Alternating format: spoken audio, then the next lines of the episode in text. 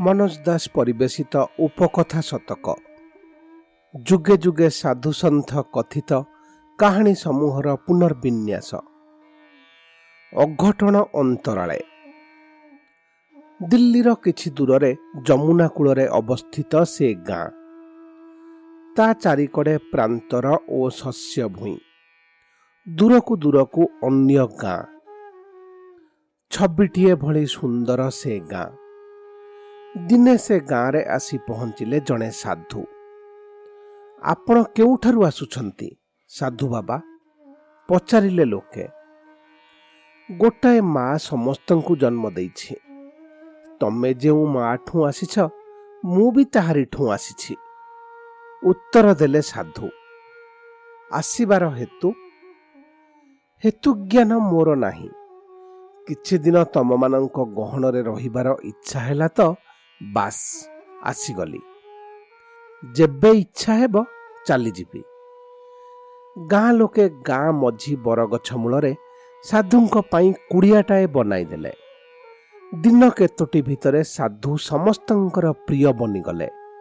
ଖାଲି ପ୍ରିୟ ନୁହେଁ ସୁଖ ଦୁଃଖରେ ବିଶେଷତଃ ଦୁଃଖରେ ସେ ହେଲେ ସମସ୍ତଙ୍କ ଉପଦେଷ୍ଟା।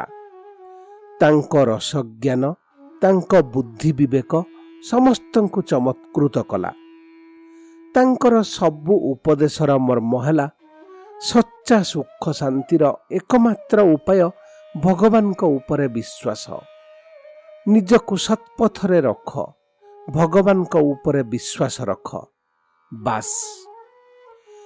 ଥରେ କୌଣସି ଗୋଟାଏ ବ୍ୟାଧିରେ ଗାଁର ସବୁ କୁକୁଡ଼ା ଗୁଡ଼ିକ ମରିଗଲେ। ଲୋକେ ସାଧୁଙ୍କୁ ସେ କଥା ଜଣାଇଲେ। କୁକୁଡ଼ା ଗୁଡ଼ା ମରିଗଲେ? ଦୁଃଖର କଥା। କିନ୍ତୁ ତମେ ତମ ଭଗବତ ବିଶ୍ୱାସ ଅତୁଟ ରଖିଛଟି? ତାହେଲେ ଏ ଦୁଃଖର କଥା ମଧ୍ୟ ସୁଖର କଥାରେ ପରିଣତ ହୋଇଯିବ। ଭରସା ଦେଲେ ସାଧୁ। ସମସ୍ତେ ଯେ ସାଧୁଙ୍କ ବାଣୀକୁ ସତ୍ୟ ବୋଲି ବିଶ୍ୱାସ କରିଗଲେ ତାହା ନୁହେଁ। ତେବେ ତାଙ୍କ ପ୍ରତି ଶ୍ରଦ୍ଧା ଯୋଗୁଁ ଚୁପ୍ ରହିଲେ। ଦୁଇ ଦିନ ପରେ ଗାଁ ଲୋକେ ବାସ୍ତବିକ ଆତଙ୍କିତ ହେଲେ।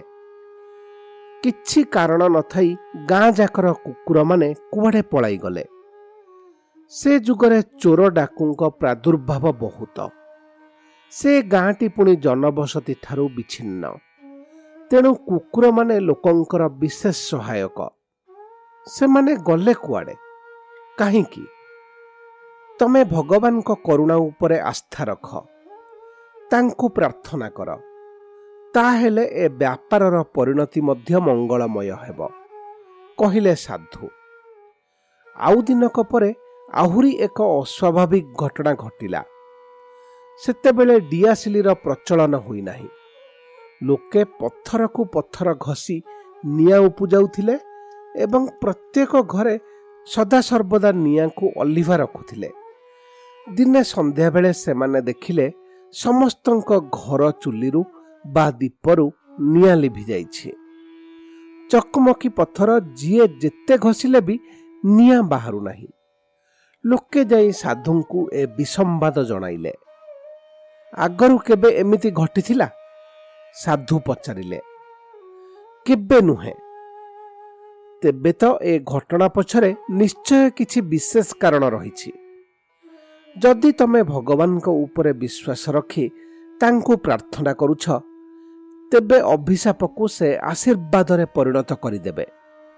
ସାଧୁ କହିଲେ ଆଶ୍ଚର୍ଯ୍ୟର କଥା ସାଧୁଙ୍କ ଧୁନି ମଧ୍ୟ ଲିଭି ଯାଇଥାଏ। କେହି କେହି ଭାବିଲେ ସାଧାରଣ ଲୋକଙ୍କ କ୍ଷେତ୍ରରେ ଯାହା ଘଟିଛି ସାଧୁଙ୍କ କ୍ଷେତ୍ରରେ ବି ଯଦି ସେଇଆ ଘଟିଲା ତେବେ ତାଙ୍କୁ ଅସାଧାରଣ ବୋଲି କେମିତି ବିଚାର କରିବା? କେହି କେହି ନିକଟବର୍ତ୍ତୀ ଗ୍ରାମକୁ ଯାଇ ନିଆଁ ନେଇ ଆସିବାର ପ୍ରସ୍ତାବ କଲେ। କିନ୍ତୁ ସାଧୁ ବେଶ୍ ବଳିଷ୍ଠ କଣ୍ଠରେ ସେମାନଙ୍କୁ କହିଲେ ଦେଖ ଭାଇମାନେ ରାତିଏ ଚୁଲି ନ ଜଳିଲେ ତମେମାନେ ପ୍ରାଣହୀନ ହୋଇଯିବ ନାହିଁ। ଗୋଟାଏ ରାତି ଯଦି ଅନାହାରରେ ବି କାଟିବାକୁ ପଡ଼େ ତେବେ ଏମିତି କିଛି ଗୁରୁତର ବିପଦ ହେବ ନାହିଁ। ଯଦି ଗୋଟାଏ ଅଘଟଣ ଘଟିଛି କାଲି ଯାଏ ଅପେକ୍ଷା କରି ଦେଖିବ ନାହିଁ କାହିଁକି? କିଏ କହିବ? ତାର କାରଣ ଜଣା ନ ପଡ଼ିବ ବୋଲି। ପରଦିନ ସକାଳେ ଆଉ ସାଧୁଙ୍କୁ ପଚରା ଉଚରା ନ କରି ଦୁଇ ଜଣ ଗ୍ରାମବାସୀ ନିଆଁ ଆଣିବା ପାଇଁ ଅନ୍ୟ ଗ୍ରାମ ଉଦ୍ଦେଶ୍ୟରେ ବାହାରି ପଡ଼ିଲେ। ଅଧା ବାଟରେ ସେମାନେ ଦେଖିଲେ ଯେମିତି ଦୂରରୁ ଧୂଳିଝଡ଼ ଆସୁଛି।